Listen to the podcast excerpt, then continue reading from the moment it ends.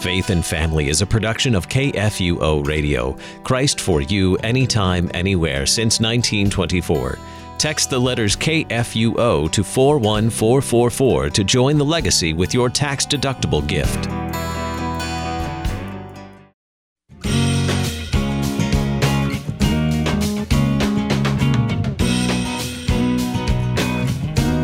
Listening to Faith and Family. I'm Andy Bates.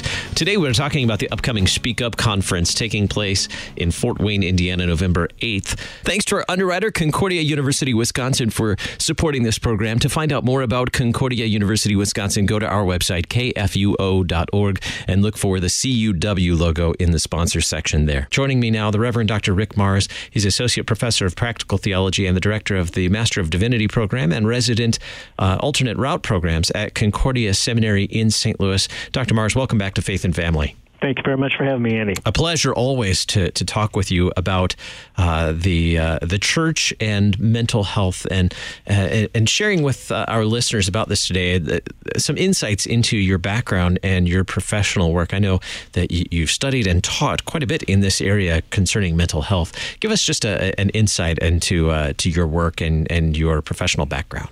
Yeah, I've got a little bit of a different background than uh, other seminary professors. Actually, I was a, uh, a layman who was teaching psychology and working as a professional counselor for the first 15 years or so of my of my professional life. I uh, worked at St. John's College in Winfield as a psychology professor and, and also a counselor in a counseling center. And then when it closed, I was uh, uh, doing the same sort of thing, teaching psychology and working as a counselor at Concordia Chicago while I worked on my PhD in counseling and psychology uh, from Loyola University. And so uh, just have a, a deep background in that sort of area, trying to look at it from a Christian perspective. And then at age 40, I uh, looked at my dear wife and said, Honey, would you stay married to me if I left academia and went to seminary and became a parish pastor? And she said she would. So we loaded up the kids and came to the seminary. Um, I was then a in the parish for six years in Kansas and thought I was going to be there for many, many years to come. Uh, I was enjoying the, the teaching and the preaching and the pastoral care and counseling things I was doing.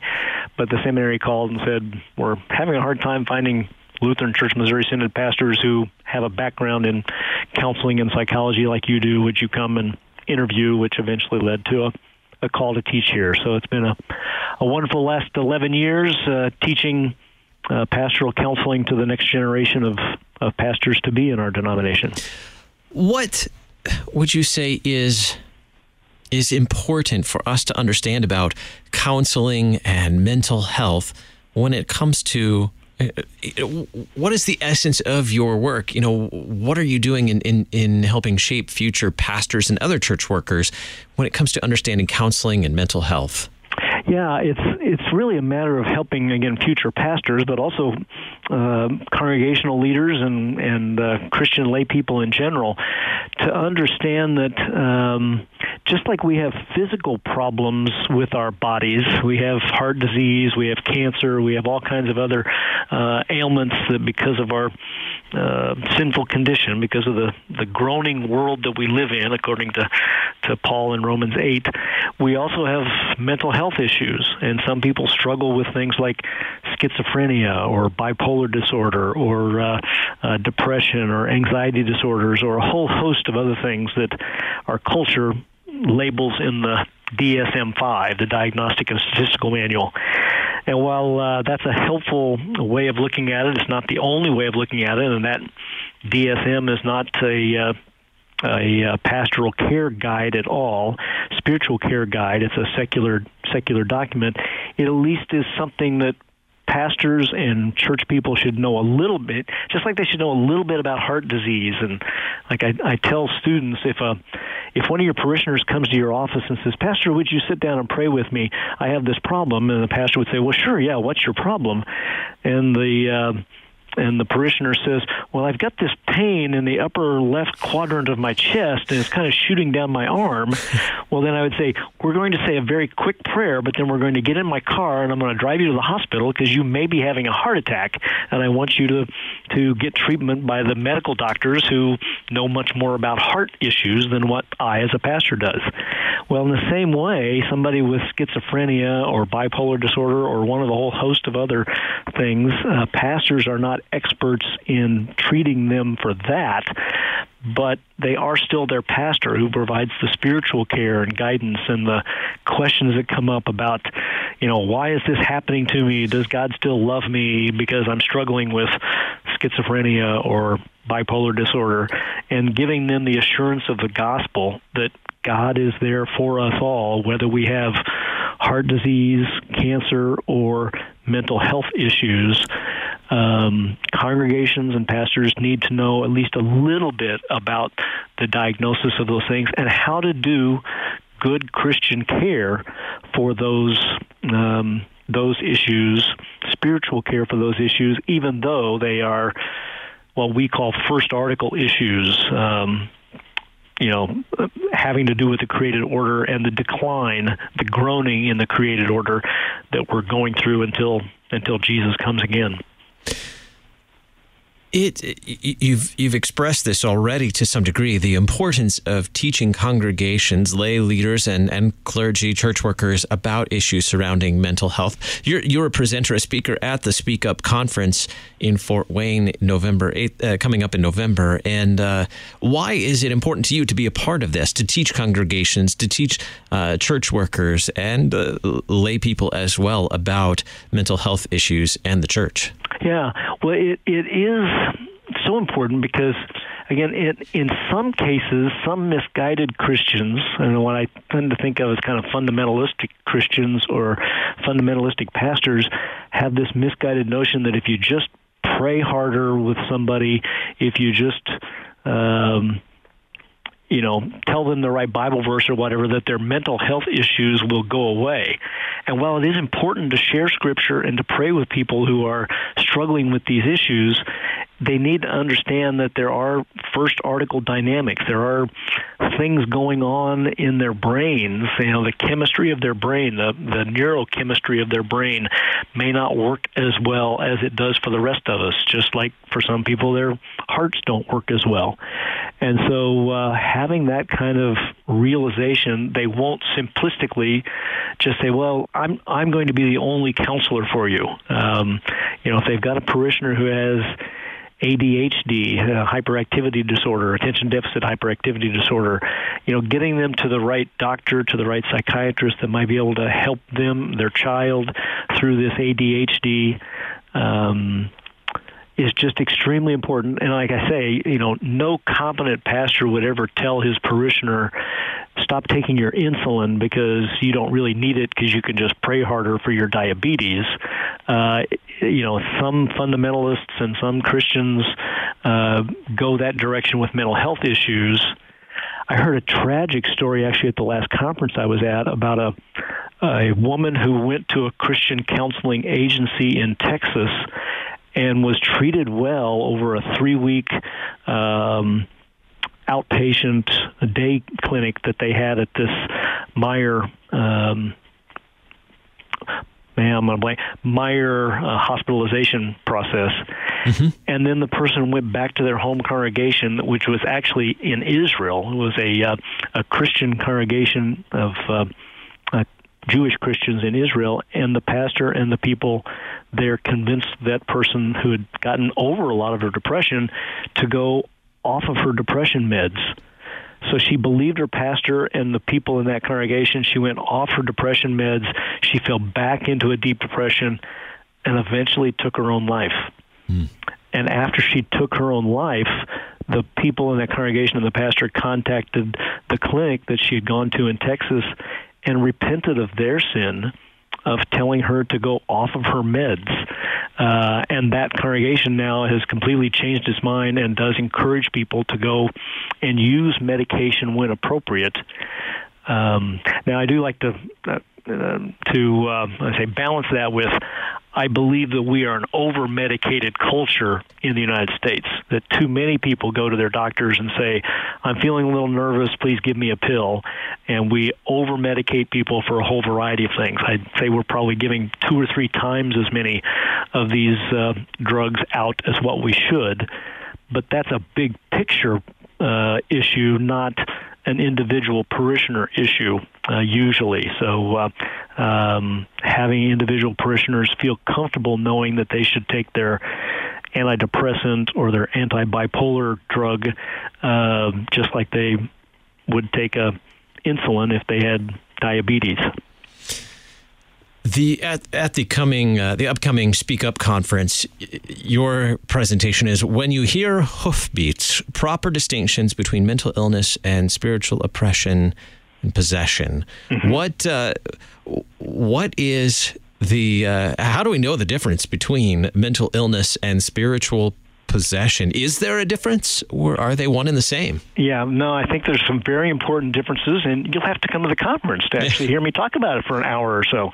Uh, um, yeah, we do believe that there is that there is spiritual possession and oppression still in this world. The devil is active and he is out there attacking people. I do not believe, and all the colleagues at the seminary that I've spoken with believe the same thing. We do not believe that a Christian who has been baptized can actually be possessed by a demon internally. But we do believe that there is spiritual oppression out there, and, and the spiritual world is becoming a little more open here, even in the United States. I used to say, well, and the when you hear hoofbeats, think horses, not zebras, is the uh, old adage. In in North America, if you hear hoofbeats, it's not very often is it going to be a zebra. But if I was in Africa and I heard hoofbeats, I would think, hey, that might be a zebra. Well, the same thing. Uh, a lot of African uh, pastors and missionaries report to us that they see a lot of spiritual oppression and possession among people who are largely spiritists and animists, and the devil doesn't mind showing himself in those situations because uh, he knows he can scare people. I think in our North American culture, the devil tries to stay a little more hidden. Hmm. Um, and that's why we don't see a lot of that, although we're seeing more of it. And again, you, you can't go to a movie theater without there being some sort of horror film about uh, spiritual demons or somebody attacking somebody in the in the spirit world. Our culture is really obsessed with this idea. But in the presentation I want to make is just that while there is spiritual oppression, and obviously Jesus cast out demons and the apostles cast out demons, there's not a lot of that that happened in the Bible. I mean, it was just kind of that New Testament generation that did the bulk of that. Um, we still see it in the church since the New Testament times, but we also see biblical texts about mental illness, and a lot of people don't remember those. They they start to think that, oh yeah, this mental illness is just or the the spiritual oppression is masking itself as mental illness. Well, there's actually Deuteronomy 28 where Yahweh uh, tells the the people he will strike them down with madness and blindness and confusion of mind. Uh, the Hebrew words shigaon and timahom levav, if they um, disregard his word. Um, the the Old Testament people, even at the time of of uh, Moses, understood madness. And the other one that I really like to there's several Bible verses about this, but uh, First Samuel 21, David actually feigns fakes being insane when he's in the Philistine uh, king's area because the Philistine kings come to him and want him to fight on their side against the Israelites.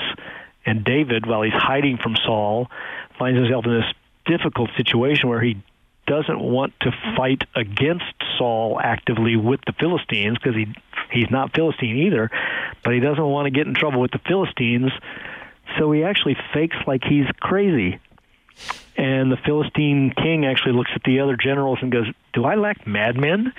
So it's again just some biblical evidence that David knew what insanity looked like. He knew what mental illness looked like. He maybe didn't have the he didn't have the DSM-5 uh, to properly diagnose it in the way we do in our culture here today, but he knew what what what uh, mental illness looked like, and he was able to fake it in front of a Philistine king, so the Philistine king believed it, because uh, it was a common occurrence in in Philistia apparently that lots of people had mental illness. Uh, the good news is now we have drugs and treatments for mental illness that they didn't have even 50 or 100 years ago that do help significantly people to have relatively normal lives uh, rather than the big, extremely troubled lives that they would have if they are flagrantly or, or uh, fluidly um, uh, schizophrenic or hallucinating or uh, having delusions and so forth. If they are floridly psychotic, then they um, they would have a horrible life experience. The drugs, for the most part, 70 or 80 percent of the time, do help people manage their lives to be somewhat normal, fairly normal. Um, as well as the, the professional counseling that they can get from Christians and others um, as they're struggling through their their lifetime. So, so yeah, there are ways to diagnose between mental illness and spiritual possession, and that's what I'm going to get into more in the uh, presentation itself. Why is it important for us to distinguish the difference between the two? And then what step do we take from there when we distinguish between mental illness and spiritual possession? Why is it important to be able to distinguish between the two? Well, yeah, kind of like I was uh, saying before, if it is a mental illness, then we want to make sure the person's getting the right treatment for it and the right drugs, the right sort of counseling, and so forth.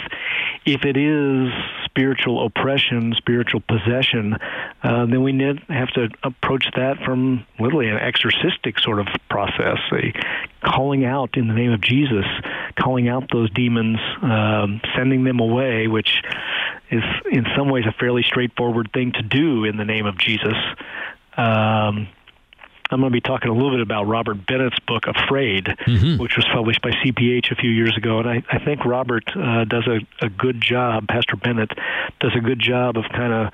Um, ferreting out the distinctions and actually does say that you know a lot of what's going on here is mental illness in North America but there is this other evidence of spiritual oppression and it's growing in our country uh, and I believe that too I've I've seen it um I've visited New Orleans and seen how many people are uh, caught up in uh, the spiritist kind of religion down there, and that has spread throughout the United States. So um, uh, we need to approach that from a spiritual perspective, and then there are some people that might be struggling with some of both because just because somebody has a mental illness doesn't mean the devil says, "Oh, I'm not going to bother them anymore. I'm just going to let their mental illness." Uh, he can torment people from two different directions, both from their physical health and from their spiritual health, and that may happen in some cases. And therefore, pastors and psychiatrists and psychologists and counselors all need to be working together in those sorts of situations. What do you want us to to learn from your session? What do you want us to be equipped with when we walk away from your session at the Speak Up conference? Well, um, primarily that the Bible does speak about both of those things. Um, it does speak about mental illness and it does speak about spiritual oppression and possession, and that we can be involved in both worlds, should be involved in both worlds. Both worlds are important for us to provide spiritual care to people who are troubled either by their mental illness or by their uh, oppression by spirits or both. Um, and how to do that again as competently as as we can in both arenas.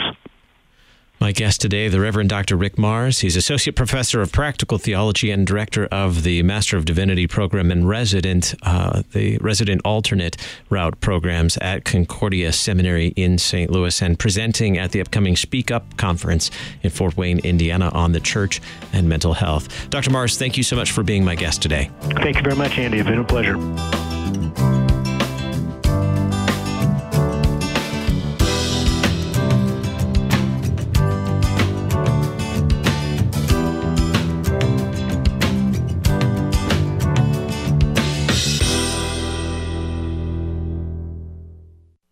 Concordia University, Wisconsin in Mequon overlooks a half mile of beautiful Lake Michigan shoreline.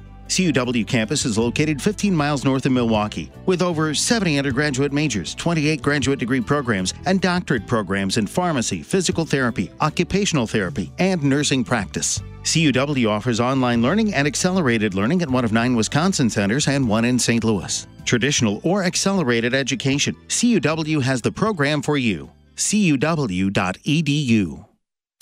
This is Life Issues with Brad Mattes, president of Life Issues Institute. I've been in the pro life movement for a long time, and in the early days, pro abortion activists claimed we needed legal abortion to protect women.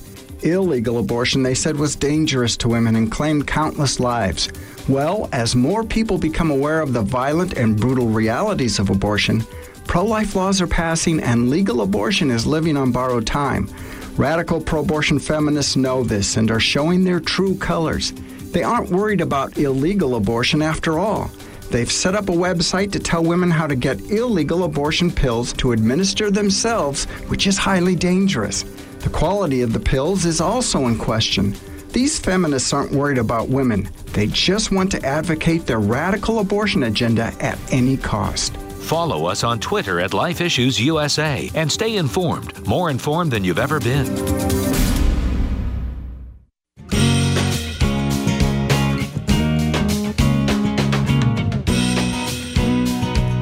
Listening to Faith and Family. I'm Andy Bates. Joining me by phone now, Dr. Stephen Saunders. He's the chairperson of Department of Psychology at Marquette University in Milwaukee, Wisconsin, and also a presenter at uh, at the upcoming Speak Up conference in Fort Wayne, Indiana. Dr. Saunders, welcome to Faith and Family. Thank you very much. Pleasure to have you with us today, and glad to have you back on the, the program and uh, sharing about the upcoming Speak Up conference. Tell us uh, uh, about your work at Marquette University in, uh, and and uh, how that relates to mental illness and, and, mental health, and what you'll be talking about at the Speak Up conference. Yeah, happy happy to do that. Um, so I've been at Marquette for about 24 years now. For 18 of those years, I was the director of the clinical psychology program. Uh, this is a program that trains students to get their PhD in clinical psychology, and they graduate and become practicing clinical psychologists for the most part. Some go into academia, um, but most become practicing clinicians. So I've been involved in both uh, uh, treatment, because I am an active clinician as well, and the training of students with regard to mental illness and uh, the way that uh, I got involved with um, this particular uh, church-related effort is the, you know, just the, the sort of the, the fact that mental illness is so very common and so very devastating. Um, research uh, has been done, you know, since the 1980s, showing that about one in five persons at any particular time is experiencing uh, diagnosable mental illness, and you know, if you think about, you know, those who don't quite meet criteria for a diagnosis, they're they're sad much of the time, but they don't meet the full criteria to to meet a diagnosis. You probably have another one in five persons on top of that, and then of course there's family members who are affected by uh, a loved one with mental illness, whether it's schizophrenia, post traumatic stress disorder, major depression, panic disorder. For kids, you have ADHD and, and autism and so forth. So, so what I what I tell pastors and other church workers and members of congregations is there's a lot of people in our churches with mental illness, and uh, if if you don't know who they are, it's it's simply because they haven't told you. And you know, part of that is maybe um, some misunderstanding about what mental illness is, and you know the the kind of common American belief that mental illness is something to be ashamed of, um, which of course it's not. Um, you know, it's it's mental illness is actually very common, but uh, very very distressing, but it's also very, fortunately, it's very treatable. Um, but if people are ashamed of acknowledging that they have a mental illness or that a loved one has a mental illness, then then that's going to interfere with their uh, willingness, perhaps, to to go get appropriate treatment. Why is it important to you to to teach congregations and clergy about uh, issues in mental health? The there's a it's kind of a, a two part answer. Um, the the first and probably the most relevant issue is that um, persons in churches, Christians, Lutherans, um, when they are in distress, and the vast majority of mental illnesses cause distress, when they are in distress about their own struggle with mental illness or about the struggle of a loved one with the mental illness, it's very normal and it's very common for them to turn to their church, to turn to their pastor or a deaconess or uh, other members of their church for comfort, for consolation. It's entirely natural, it's entirely appropriate that they do that. You know, as I say to pastors, of course they do. You know, you you baptized their child, you buried their mother, you married their daughter to her husband. You know, you you know they they they come every Sunday and and obtain God's word of forgiveness and grace from you. Of course, they're going to look to you when they are experiencing something that that is distressing and confusing and um, so so be aware that uh, that they might come to you and you know, back to my first point, some might not. You might have to reach out to them because they're ashamed. They think that you know some somehow they've done something wrong um, to deserve this mental illness, and that you're going to be ashamed of them, or that somehow God is mad at them. So, so they're going to come to you, or you might have to reach out to them to offer some spiritual consolation and comfort. But the second part is that, uh, again, as I referred to earlier, the the, the, the, the very great effectiveness of mental health care as provided by mental health professionals. So the second part is that you, pastors and deaconesses and school teachers and principals and other church members, need to be able to offer spiritual, gospel-based comfort, but also a very clear um, uh, directive to the person that you need to go talk to a psychiatrist or a psychologist or a social worker, someone who can help treat this illness because I'm not qualified to do it. This is what things, this is what pastors need to say, this is what teachers need to say. I can't do this. I recognize what you have. I'm not qualified to treat it, but fortunately there are a lot of people who are and I'd like you to you know, strongly consider going to see one of them while you continue to come to church and, you know, be comforted by his word. What will we be learning at the Speak Up conference in your presentation? Um, much of what I just talked about. So the um, the, the, presentation and, and, a lot of what I just said is um, it was inspired by um, you know, the fact that in in my family, I married into a family with a lot of pastors. Uh, I have a lot of brothers-in-law who are pastors, and they introduced me to other pastors, and I'm very, um, you know, uh, um, very kind of comfortable around them, and they find out what I do, and getting phone calls pretty regularly. Hey, I've got this parishioner, and this is going on, and what do you think is happening, and what's going on, and eventually it inspired me to write uh, a book published by Northwestern Publishing House, which is uh, the Wisconsin Synod. Um, it's a two volume set called A Christian Guide to Mental Illness. And it's to help people recognize when they're meeting with someone or someone is presenting with signs of a mental illness. And uh, uh, the second volume talks about how you talk to the person, how you condemn. Um, the, I'm going to be in particular talking about the theology of glory, uh, which is a which is a Martin Luther term. He referred to theologians of glory in the Heidelberg Disputation. That the you know the, sometimes we use the term prosperity preaching which is the notion that if you have a mental illness, if you're depressed, it's because your strength, uh, that your your faith is not strong enough and that's just uh, that's prosperity preaching. That's that's just simply wrong. You know, first of all, our faith comes from God. We know that from the third article. It comes through the Holy Spirit. And to say someone's faith isn't strong enough is to, to decline that or deny that. And so Instead, we recognize from the theology of the cross, which is the only way to properly understand any type of men- any type of illness, including mental illness.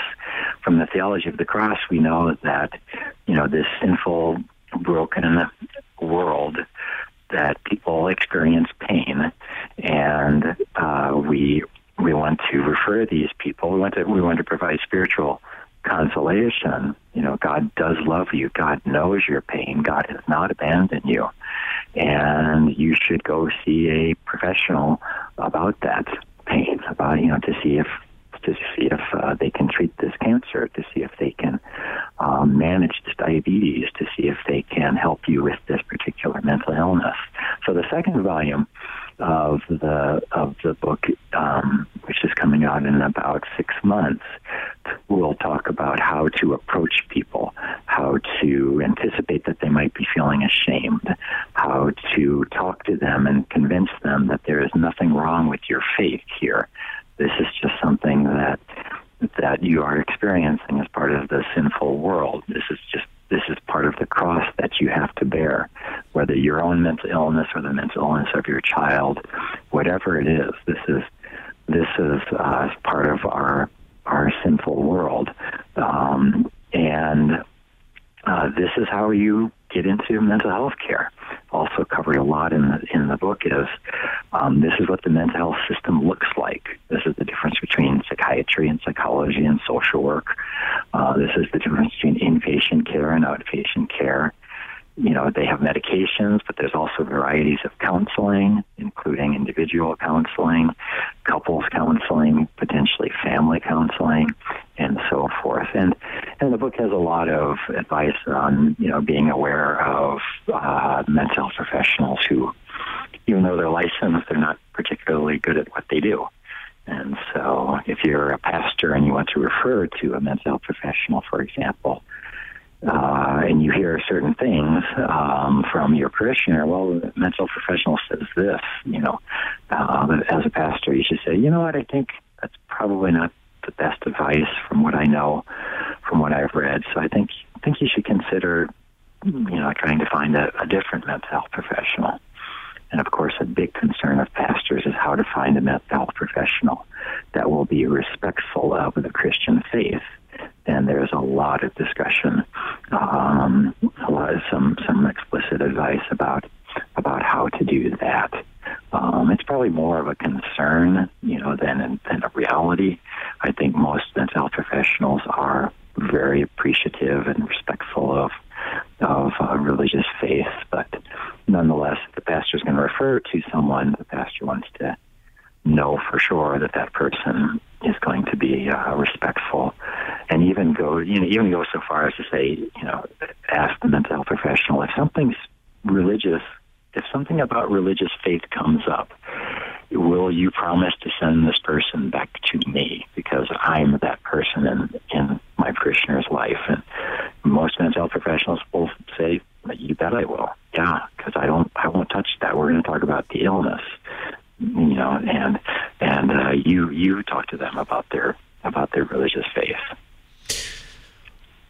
Are there myths that we need to dispel that perhaps uh, by coming together at this conference and and learning together and uh, sharing with one another, we might dispel those myths? There's there's many many myths about mental illness, um, and uh, you know they're they're sort of cultural. I mean, they're they're they're they're myths, but they're widely endorsed. Um, you know, I mean, uh, Santa Claus is a, a fun story for kids, but you know, there's few adults that actually still believe in Santa Claus. Um, but it's this sort of a, a culturally based myth where maybe most kids growing up, you know, are taught some version of of of that. But uh, with regard to mental illness, there are widely believed myths that people continue to hold on to because they're never really properly uh, debunked or attacked. One idea is that mental illness is a permanent thing. If you develop a mental illness, you'll always have the mental illness. You know, related is that at best you can just simply manage it. You you never be able to recover from it. So, again, it's it's permanent.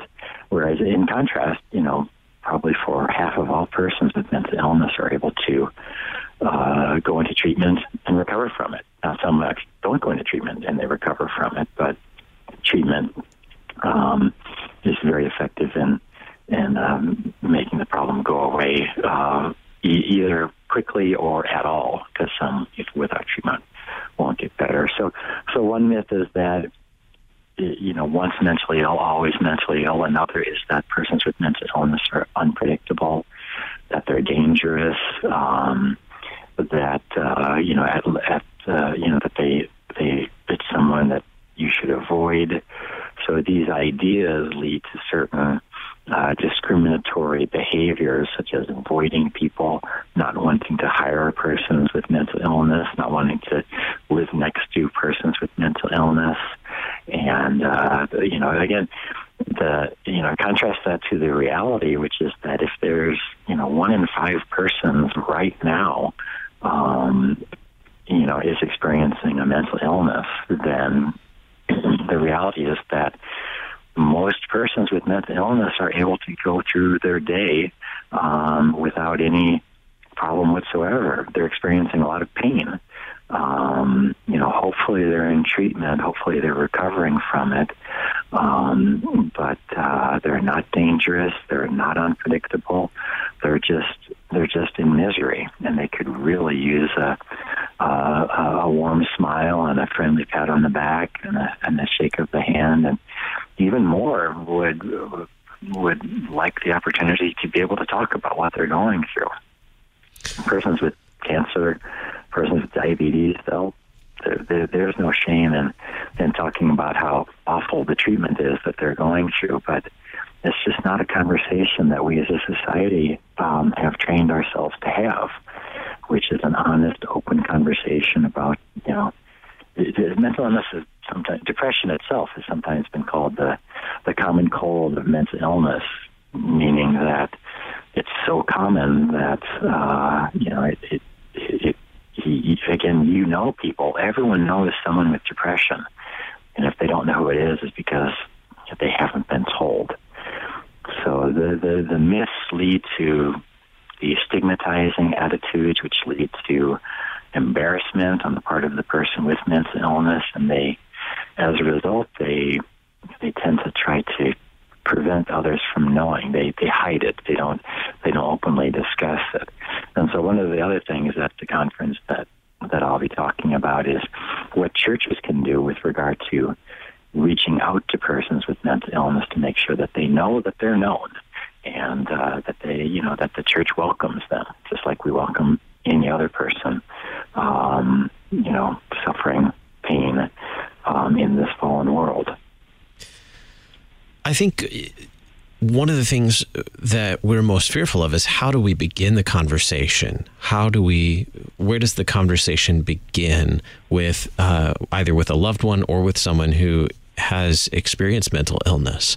How do we, with just about a minute left, how do we begin the conversation? That's a, that's such a great question, and is such a delicate issue. Beginning a conversation, how do you approach someone? I think that you know, first of all, be open to the conversation. You know, I invite people to come and talk to you. You know, and uh, a simple thing that a pastor might do is when they have the prayers for the of the church. You know, not don't just say we pray for those with physical illness and medical needs. How about we pray for those with physical or mental illness or any other uh, medical or emotional need.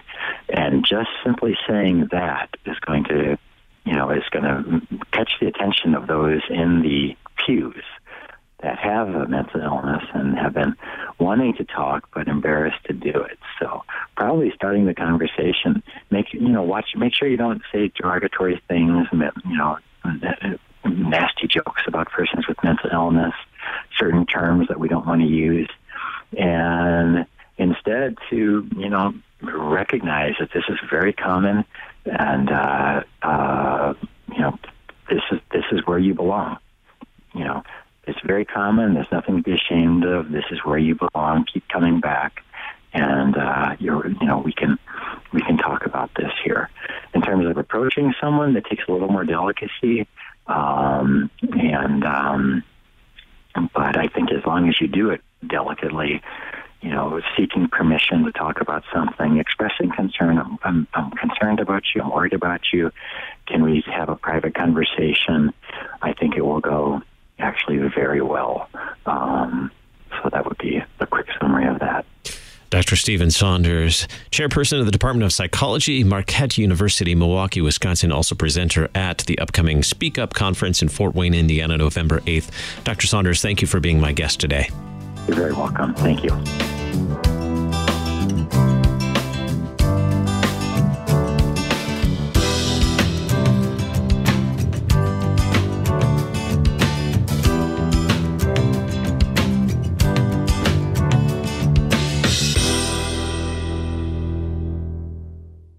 Hi, I'm Pastor Mark Hawkinson. You know, life is a potpourri of good experiences and really tough challenges. Through all those times, you need, and so do I, the Lord's precious word and sacred music to get you through. That's what you get when you tune in to Moments of Assurance Christ centered songs, scripture, news items, trivia, humor, you name it. So tune in, you'll be richer for it. Over the noontime hour here on Worldwide KFUO. Moments of Assurance is underwritten by Mid American Coaches. My son Aiden has asthma. Secondhand smoke has triggered his asthma so badly, he ended up in the emergency room and spent multiple nights in intensive care. Now he's on a whole bunch of medications. My tip to you is don't be shy about telling people not to smoke around your kids. Half of U.S. kids are exposed to secondhand smoke. If you or someone you know wants help, call 1 800 QUIT NOW. A message from the U.S. Department of Health and Human Services and CDC. October 31st, 1517, a moment in time that echoes down through the centuries to us. Martin Luther touches off a reformation that changed the way people thought about God, government, freedom, and their vocations. Pastor Gregory Seltz takes us to Wittenberg, Germany this week on The Lutheran Hour. Sundays at 12:30 and 5 p.m. on Worldwide KFUO.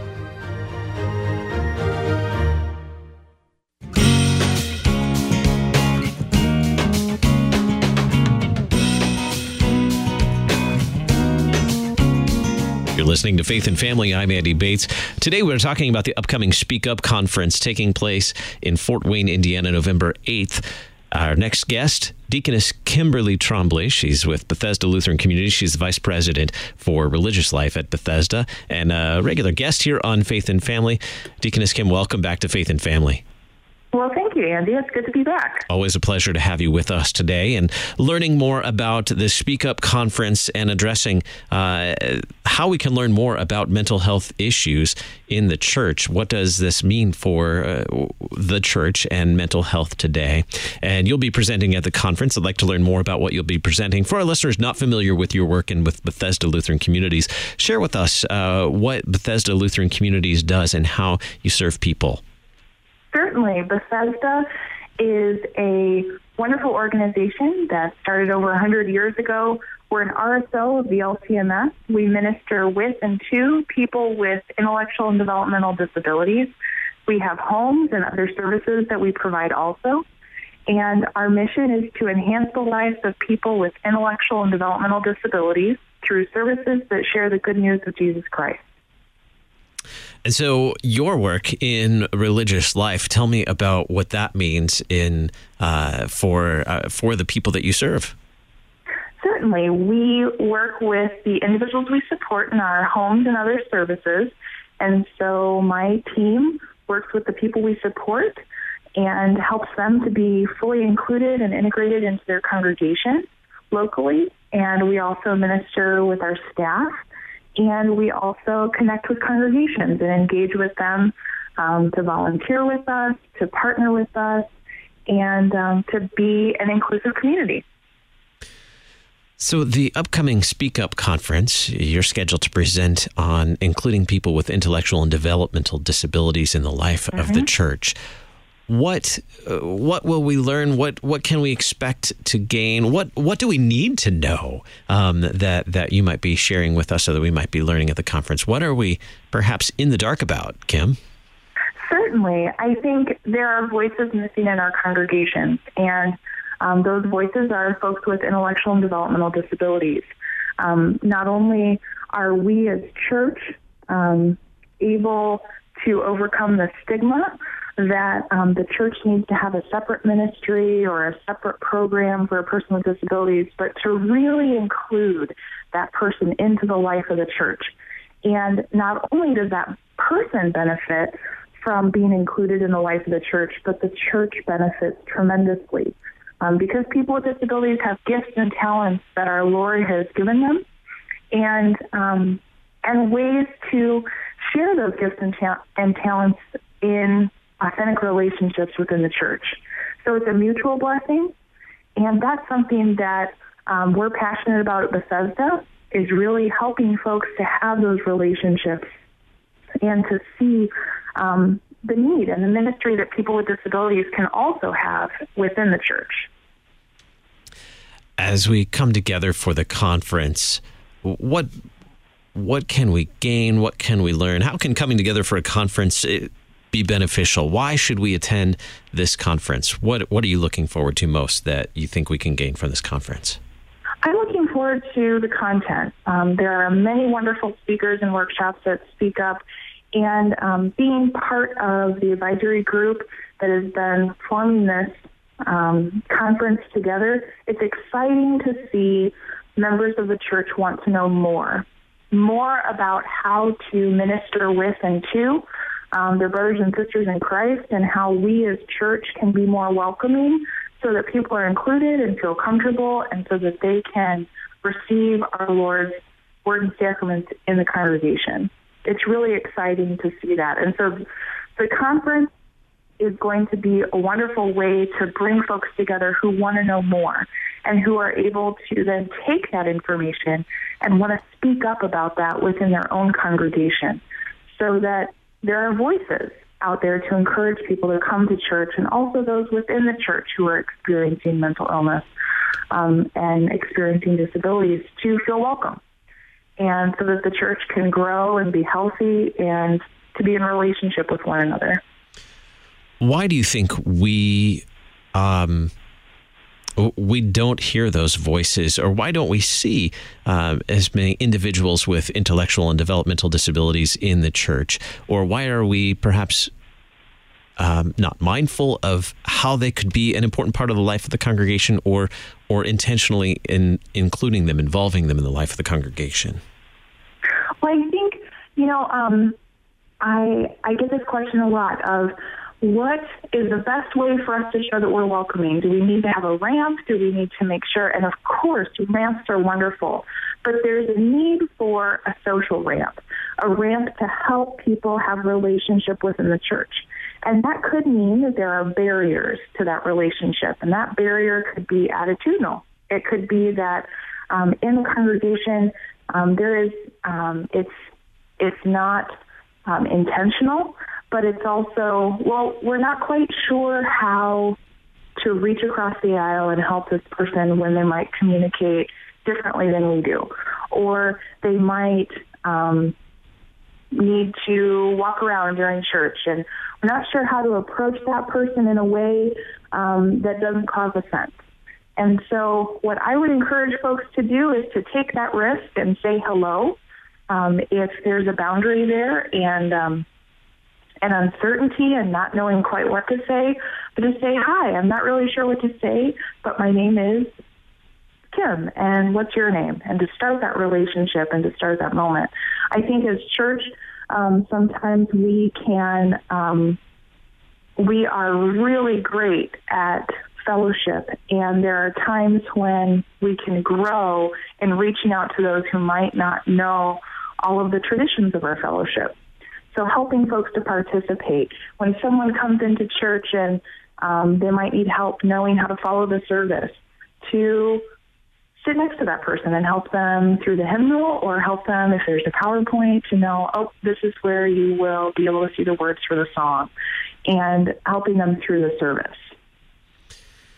How can we overcome stigma? Stigma is a word that, that's come up in these conversations repeatedly regarding uh, disabilities and mental illness. How can we overcome this stigma? I think we can overcome this stigma by asking questions and by seeking to understand before assuming.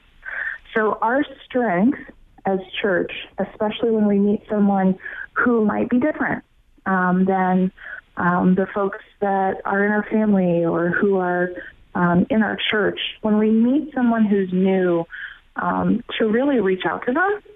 Um, in your mind, you might have a stereotype or um, or a preconceived notion about that person. I would just encourage everyone to seek to understand first before saying, "Well, this person means this or this person does that." Before going to that place, seek to understand who that person is as a, as a child of God. Um, because that's how our Lord sees each of us. He sees each of us uniquely. We're all fearfully and wonderfully made in His image.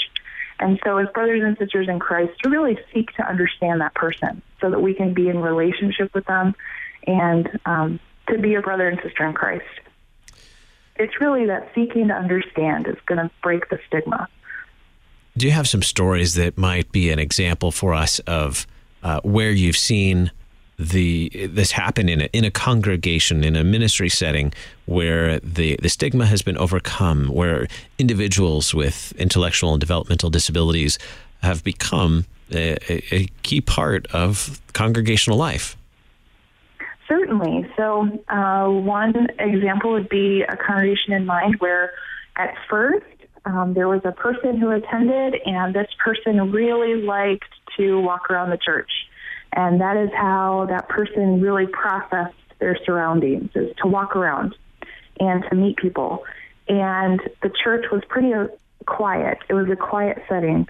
Um, and so there was the stigma that, well, this person has autism, this person um, has a disability. And um, for the care provider, um, for that direct support professional to really say, well, yes, but uh, this person really loves music, and this person really loves um, to feel that music when they hear it, and that's why they walk.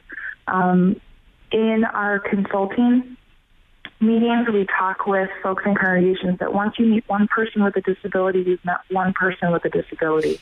It's the same if you meet one person with autism, you've met one person with autism. Each person is unique and as an individual in the sight of our Lord. So it's encouraging congregations to see that person for who they are. And then fast forward to the begin from the beginning of that relationship to where they are now, that person is fully included in the life of the church. Um, that person moves at the back. They have a space where um, this person really likes to move, and when the music is playing and this person has their place in the church just like all the other members do. And the person fully participates in communion and and serves and goes to bible class and likes to move with the music um, that's happening there and at special events.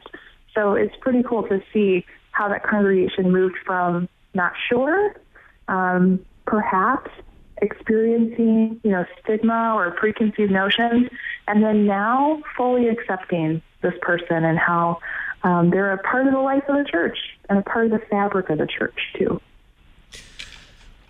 The conference coming up November 8th in Fort Wayne, Indiana. You get to, to present, and we'll, we'll learn more about uh, including people with intellectual and developmental disabilities. What are the key things you want us to walk away from from your presentation? Or what do you want us to walk away with? I mean, well, you'll certainly walk away with a sample of our newest material with our wonderfully made pamphlet series. Um, you'll walk away with an adapting communication for success tool as well as adapting curriculum and welcoming a child with disabilities into your family. You'll walk away with those tools. During our time together, though, my hope is that we challenge some of those assumptions and some of those stigmas and that we really talk about how do we become welcoming in every situation we encounter um, with a person with mental illness, who has intellectual developmental disabilities, or any person that's new in your church. Um, what's wonderful is when we're talking about ways to welcome a person with disabilities into the church, that transcends to people of all abilities. And with the welcoming nature that you learn when learning from a person with disabilities, they'll teach you also how to welcome folks who may be new to you as well.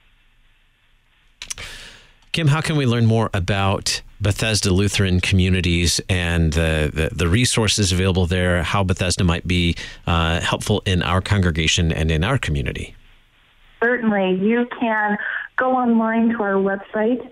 Um, you can see some of our love stories, which is Bethesda'sLove.org. And um, you can also purchase our resources at Concordia Publishing House at cph.org. And you can always reach out to me um, and ask for a consultation in your local congregation at kimberly.trombley at mailblc.org. Um, and we'd be happy to help walk alongside each congregation. My guest today, Deaconess Kimberly Trombley. She's the Vice President for Religious Life at Bethesda Lutheran Communities.